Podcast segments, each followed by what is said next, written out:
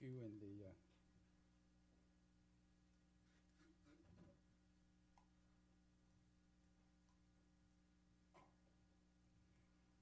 in the precious name of the Lord Jesus Christ. It's uh, good to be here and to uh, share again. It's been a, a, long time, it seems like, since I uh, shared, and, and that almost makes me nervous, you know, how it is when you feel a little nervous about something. But I trust that the Lord will, will uh, give us a good time. I feel that the Lord has uh, given me something to share that is uh, that will be worth your time being here, not because of me, but because of what what the Lord wants to share. Find the right page here. I would like to have you turn in your Bibles to Second Peter chapter 1. I had a, a different uh, message that I was going to speak about this morning. And last Sunday, when James told me that he would uh, like to share the a message that he had, uh, he asked me something about whether I was ready, and I said, "Yeah, I, I thought I was ready, but, but it's nothing pressing that I feel that the Lord was pressing me to share. And so uh, I was thinking along those lines, and all of a sudden, the Lord changed the picture for me. And uh, that's always interesting when He takes you a different route that what you've been thinking on for maybe a couple weeks. This uh, to me is very inspirational, and I think it will be inspirational for you. So begin reading in 2 Peter chapter 1. It says to begin with Simon Peter. I would like to know this morning, or to ask the question, what do you think about when you think about Simon Peter? What are some of the first things that come to your mind when you think about this man? Opinionated, okay. Okay, that's another one. Quite a number of things, you know, that we can think of right away when we think of Simon Peter.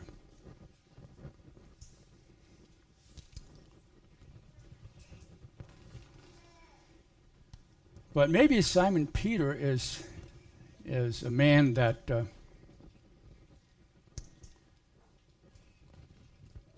has a, a lot of things to say to us. You know, Simon Peter seems like he went through some rough times in his life. And uh, what I would call hard times, struggles that he, things that he struggled with. In fact, he struggled with one of them so hard that he cried. He cried for a long time. And the Bible says he went out and wept bitterly. Just wept because of the thing that he had just passed through and how that he had denied the Lord. So a number of things that that uh, come to our mind when we think of Peter. But Simon Peter became a very useful man after he turned his heart over to the Lord and became a servant of the Lord Jesus Christ. We find that he tells us that, or Simon Peter, a servant. And that word servant has a different idea than maybe what we think of being servants of the, of the Lord Jesus Christ. And in, in the Greek, it would bring out the thought of a slave. Now, a slave is different than a servant in that a servant can usually change his master's idea or he has a lot to say uh, to his master. A servant does. But a slave has nothing to say. A slave is absolutely at the master's disposal. Anytime, anywhere, he is supposed to be there. That's a slave. A slave can't argue back like a servant can. There's nothing he can say. He is completely at the disposal of his master. So it says Simon Peter, a servant and an apostle of Jesus Christ, to them that have obtained like precious faith with us through the righteousness of God and our Savior Jesus Christ. So when we think of, of, of, him being a servant and an apostle of Jesus Christ, he is, is telling us what he is, and to, writing to them that have obtained.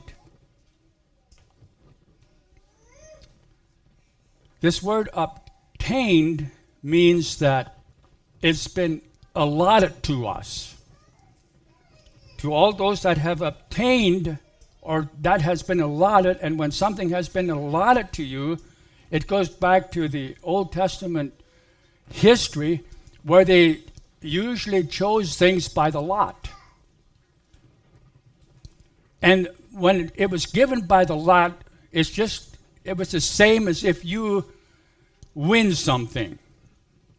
It's nothing that you have done, but you, you won that and you take it as a gift.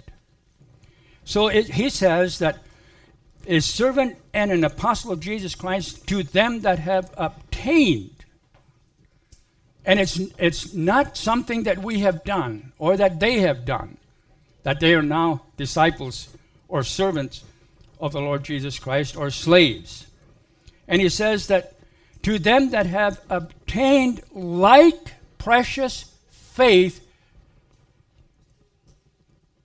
with us through the righteousness of God and our Savior Jesus Christ. Now, when he talks about this light, precious faith, we think of, of faith as there's a human faith.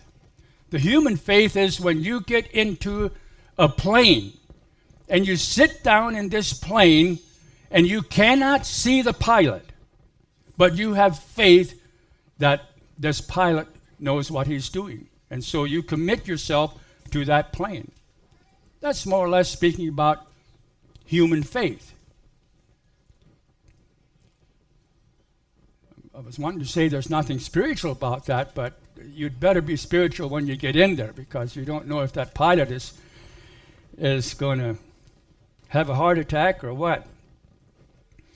Anyhow, Peter is saying to them that have obtained, not by our choice, uh, or not by our works of righteousness, but it's been given to us as a gift, have obtained like precious faith, and this is speaking about spiritual faith now, godly faith, through the righteousness of God and our Savior Jesus Christ.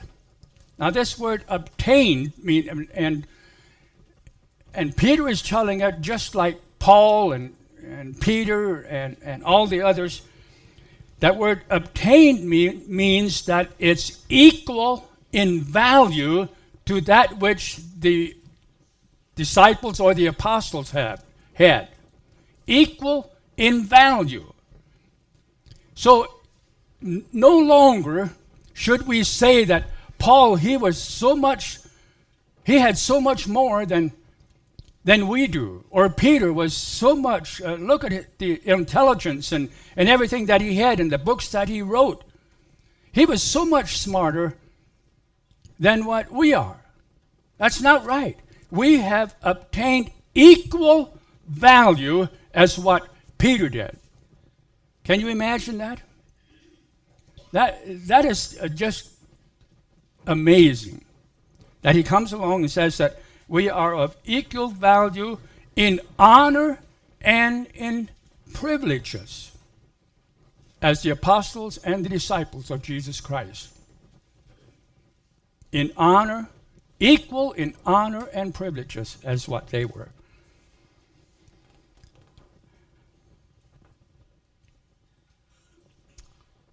Then he, he uh, I think one of the reasons that he talks about this is because Peter was a man that opened doors. If you go back to Acts chapter 10, you will find him going to Cornelius' house and talking to the people there, opening the door for the Gentiles.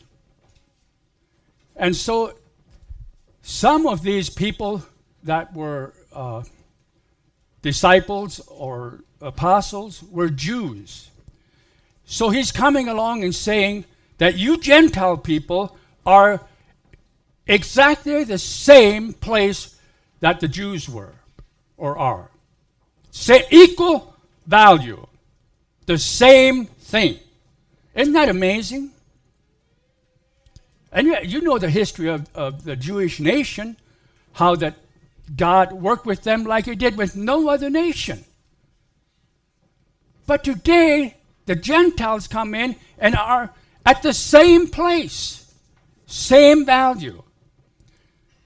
So he considers us very valuable. Now, I think the church is very valuable in God's eyes. And I'd like for us to look at another passage. Turn in your Bibles to Luke chapter 15.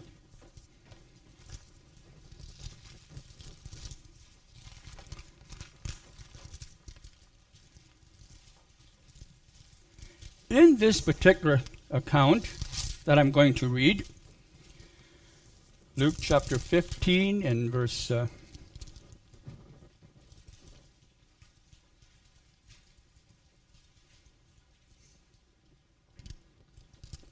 well, let me.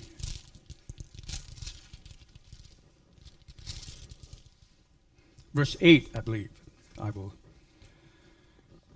start reading Luke 15, verse 8. Either, now I, am going to do a little bit like, uh, I think it was Jason the other night.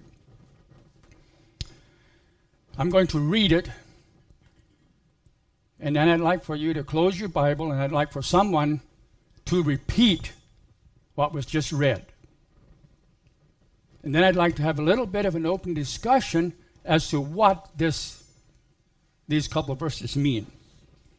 Verse 8 of Luke 15 Either what woman having ten pieces of silver, if she lose one piece, does not light a candle and sweep the house and seek diligently till she find it? And when she hath found it, she calleth her friends and her neighbors together, saying, Rejoice with me, for I have found the piece which I lost. Likewise, I say unto you, there is joy in the presence of the angels of God over one sinner that repenteth. Okay, who would like to repeat what what you think or or what that is saying, or repeat the the verses exactly as read? I don't, you don't have to do that, but who would like to stand up and say what this what this is saying?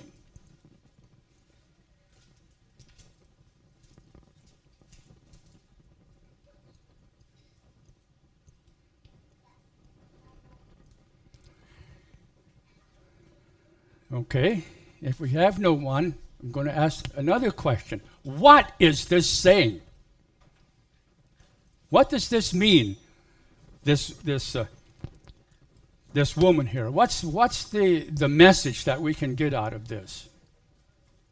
Anyone?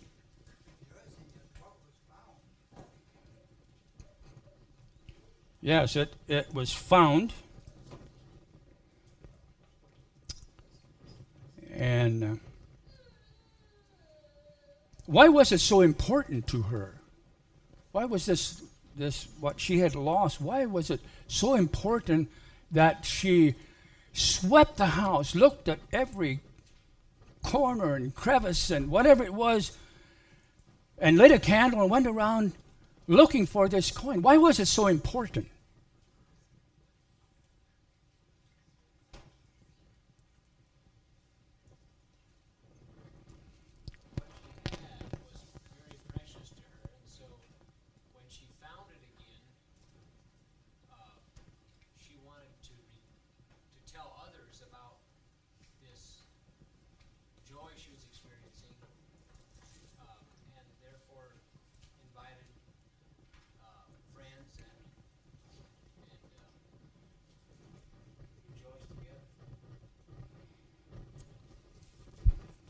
Okay. Was uh, was this a poor woman? Would would that have been one of the reasons that she was uh, sweeping the house and looking for this what she had lost? Was she poor? Do you think she was poor? Not necessarily. Not necessarily. Why? limited. She had limited resources. She said she had ten coins and she lost one. So that would tell us that she had limited resources. Okay. One thing that this uh, ten piece, ten pieces of silver, it was actually back in Bible time. They had this. It's kind of like a collar, kind of like a necklace thing. These ten coins, which showed she was married, and she lost that one coin. And that would have possibly she would have lost her identification. Where when we lose Jesus Christ, are we seeking for that lost coin because we do not want to lose that identification with being married or all the group? Okay, thank you. I, I think that's right. That's that's what this woman lost was that she was looking for that coin that fit into her necklace that she was wearing. It was very precious to her, like Laverne was saying. She would have lost her identity as a married woman.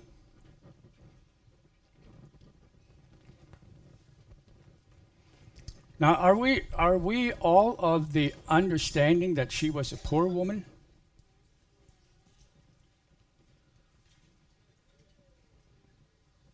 I would say she, she was probably not the poorest of the poor because she had enough to celebrate. Exactly. Exactly the point. She had plenty. She was not, I mean, I'm not, somebody wants to believe that, I guess they can, but I don't think she was a poor woman at all. Because when you throw a party, it costs a lot of money. And she invited all her friends and all her neighbors, and they came in for this, this party.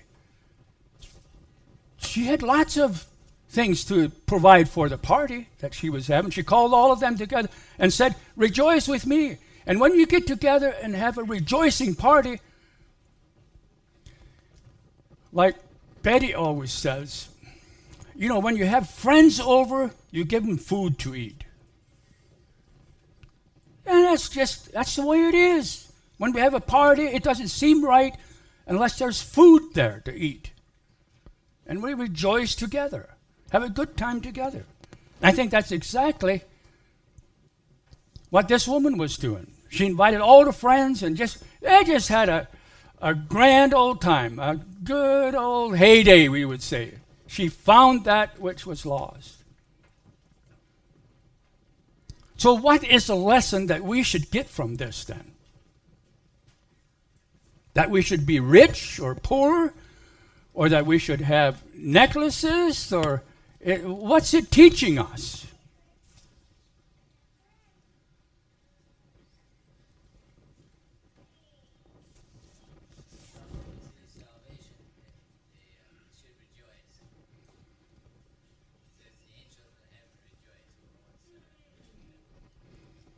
Yes, it is. Uh, I think that's right. It's it's a good thing to rejoice when people get get saved, when people receive salvation and are called out of that fleshly type of living into a spiritual. But I'm looking for another word that we can use to describe what this parable is telling us.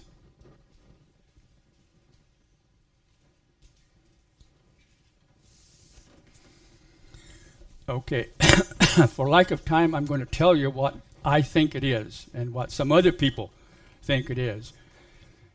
She valued that coin the same way that God values each one of us.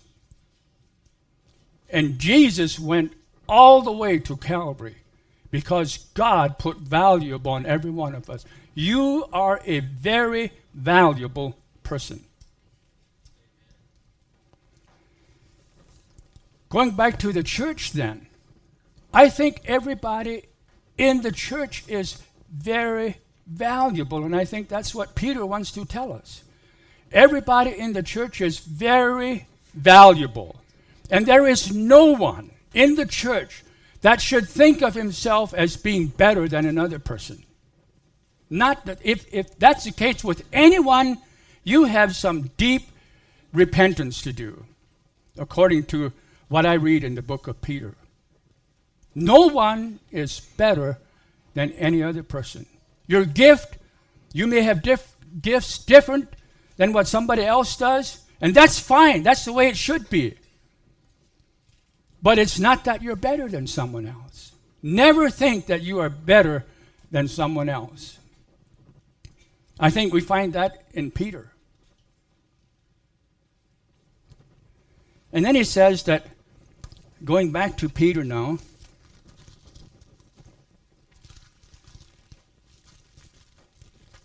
he says that uh, we have obtained like precious faith with them, equal value with Paul and Peter and John and Matthew, Mark, Luke. And then he goes on grace and peace be multiplied unto you, verse 2, unto you through the knowledge of grace and peace be multiplied unto you through the knowledge of God and of the Lord Jesus Christ. Now, if we want to grow in our Christian life, and I don't think that we can grow very much if we, the only time that we seek God or read His Word is Sunday morning when we're in church. And I think that's what Paul, what uh, Peter is going to try to tell us here, that it this grace and peace be multiplied unto you through the knowledge or your concept of who Jesus Christ is. Through the knowledge of Jesus Christ. Where do you get knowledge? From the Word. Your personal devotions to reading this Word is what is going to give us knowledge of the Lord Jesus Christ. And unless that we have that knowledge, those things that he's talking about that we should add to our life, we're not going to experience. And, and later on, he talks about all the promises that are found in Jesus Christ. The knowledge of Jesus Christ. This is where you find that knowledge.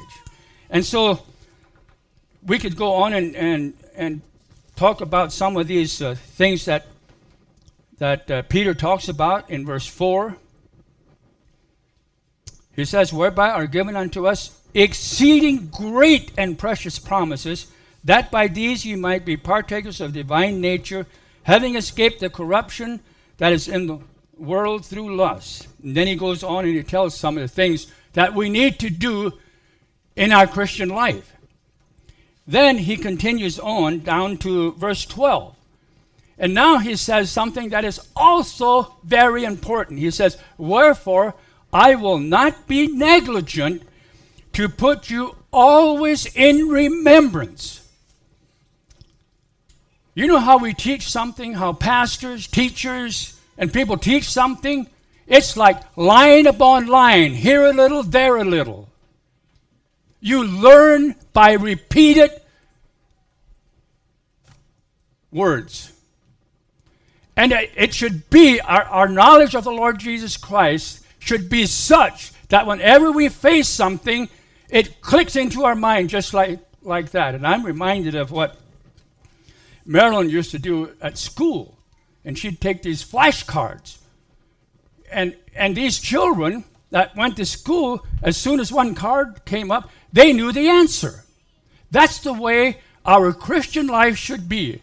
You have such a great knowledge of the Lord Jesus Christ that when something comes up, right away, up flashes the answer the words of God. But we are failing we are failing if we think that the only Christian education that we get is in church. Rest of the time, I don't have time to read the Bible. I don't have time. I've got other things to do. You're going backwards if that's your if that's your concept of life. All these things are given to us, these promises are given unto us by the knowledge of Jesus Christ.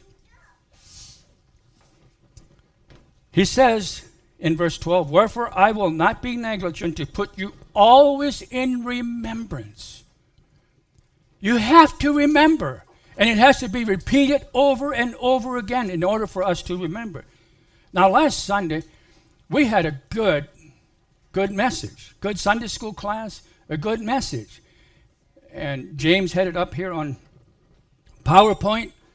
But how many of you can say at least three different things that James said last Sunday?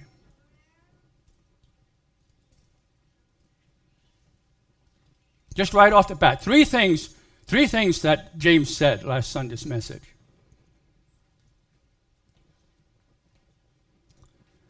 A look of, a look of life when you're dead and rigor mortis. Okay. We remember the picture that he had of that city up on a hill, you know, and how that people went saw a person saw someone coming down along the mountain or the hill, and that's the way they went in and destroyed the city. So we remember bits and pieces from that message. But it's nothing like what you have when you can take this home and read it in your bedroom or in your living room or in the kitchen. I don't know where you go to do your reading. But you can read it. Maybe not about that city on a hill that James had that showed us Sunday, but but so it's it's more than just going to church. Peter is telling us that. And, and there were some people that said, oh, well, in fact, there are people today that say, I don't have to go to church. You know, I, I'm a Christian, but I don't have to go to church. I'd, I'd like to tell you something. If I were to tell you, you'd invite me over for, for uh, dinner, us over for dinner sometime. And I would tell you, well, yeah, I, I, to the man, I'd say, I really appreciate you, and I, I think a lot of you. And I'd like to come, but you know that wife of yours? I just can't stand her. You know, she's, I just can't get along with her. What would you say? Well, then don't come. If you don't like my wife, don't come. What do you think Jesus says when someone says, Oh, yeah, I like Jesus, but I can't get along with the church? You think he's saying, Well, you're not coming. You're not coming to the feast, to the banquet. You're not coming because you don't like my wife. The church is the bride of Christ. How serious? How can we just say, well, I, I can't get along with those people? That's a, that's a, I don't know what word to use, but it's a bad thing to say. We need to be in love with the bride of Christ. And so Peter was coming to the place where people were telling him, "Ah, well, how can you how can you say that?" You know, and then Peter comes along he says, "Well, what about these people that that uh, I, am putting it in my words? Uh, what about, these people that said this man had a certain experience and everybody wants to go over there because this man had an experience and we want to hear his testimony? Oh, it's some great thing that happened." Okay, so Peter is going to tell us a little bit about that. And he says in verse 13, Yea, I think it meet as long as I am in this tabernacle to stir you up by putting you in remembrance, knowing that shortly I must put off this my tabernacle, even as our Lord Jesus Christ has shown me. I'm going to die. Pretty soon I'm going to die, and life for me is going to be over with, and then you'll be on your own. So make preparations. Moreover, I will endeavor that ye may be able after my decease to have these things always in remembrance. Did you know that that's why that we take communion twice a year?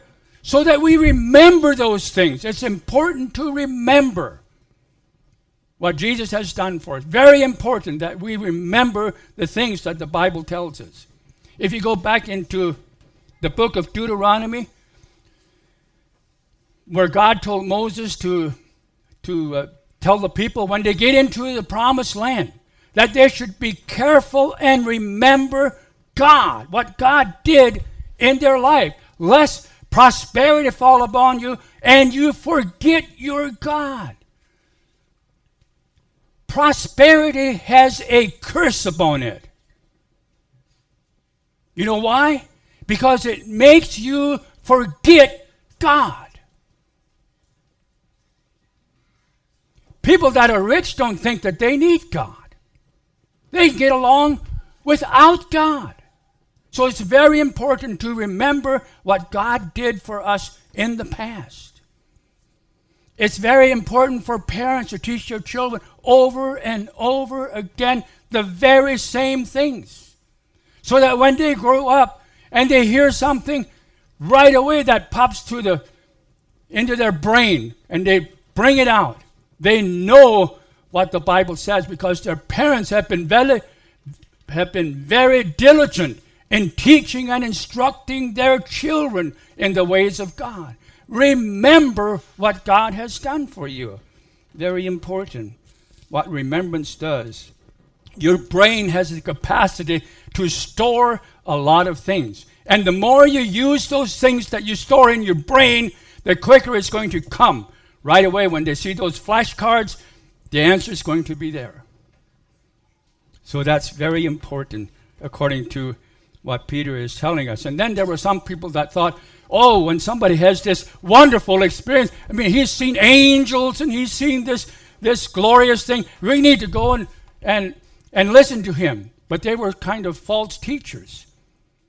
And Peter said, We also have a more sure word of prophecy. And this thing is when we went with him up on the mountain, on the Mount of Transfiguration. We were all there. And all of a sudden, the light went away. And Jesus came along and he touched the disciples. And when, when, when they looked up, they saw Jesus only. And before that, it was Moses and Elijah and all those, uh, I mean, those two people. And of course, one of the disciples even said, Oh, it's, it's such a good thing for us to be here. It's so good to be in church this morning. Let's just stay here. Let's just stay here.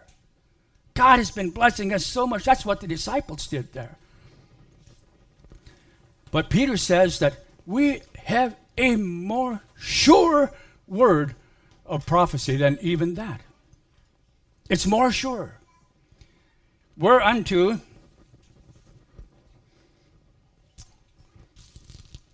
Verse 19. We have also a more sure word of prophecy, whereunto you do well that ye take heed as unto a light that shineth in a dark place until the day dawn and the day star arise in your hearts. Knowing this first, that no prophecy of the Scripture is of any private interpretation.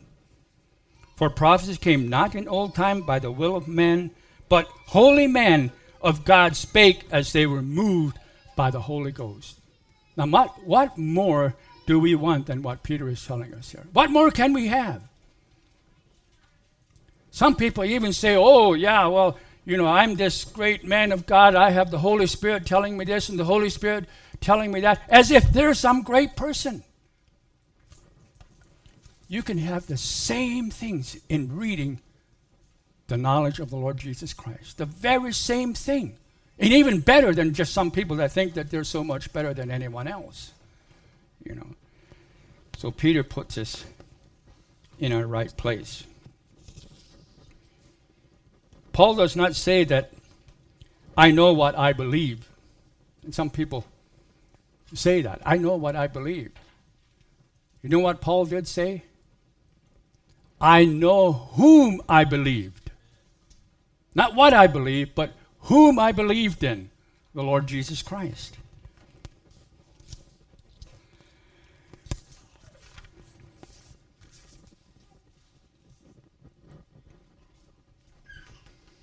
Okay, I think I I uh, said everything there that I want to say, so I'm going to end with that.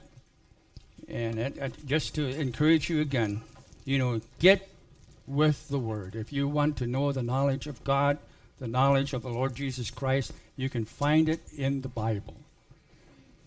And this is where all those exceeding great and precious promises come by when you know, when you have a knowledge of the Lord Jesus Christ. A knowledge of the Lord Jesus Christ. May God bless us as we continue to serve Him. I see my time is up. So let's bow our heads for prayer.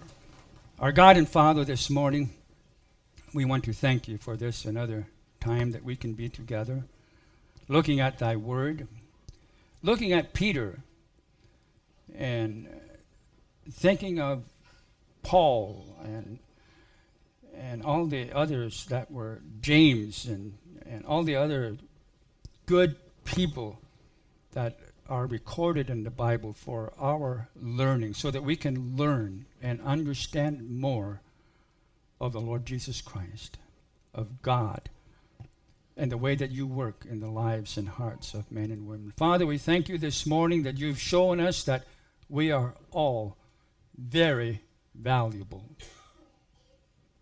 Even as this woman went to look for something that was valuable to us, to teach us a lesson how valuable we are in the sight of God. Father, we thank you for what you've done for us. That you came looking for us. We didn't come looking for you because you were never lost. And so this morning we thank you for so great a salvation, for so great a life, for taking us out of the depth of sin and darkness and bring us into the true light of the gospel, the good news. It's almost too good to be true.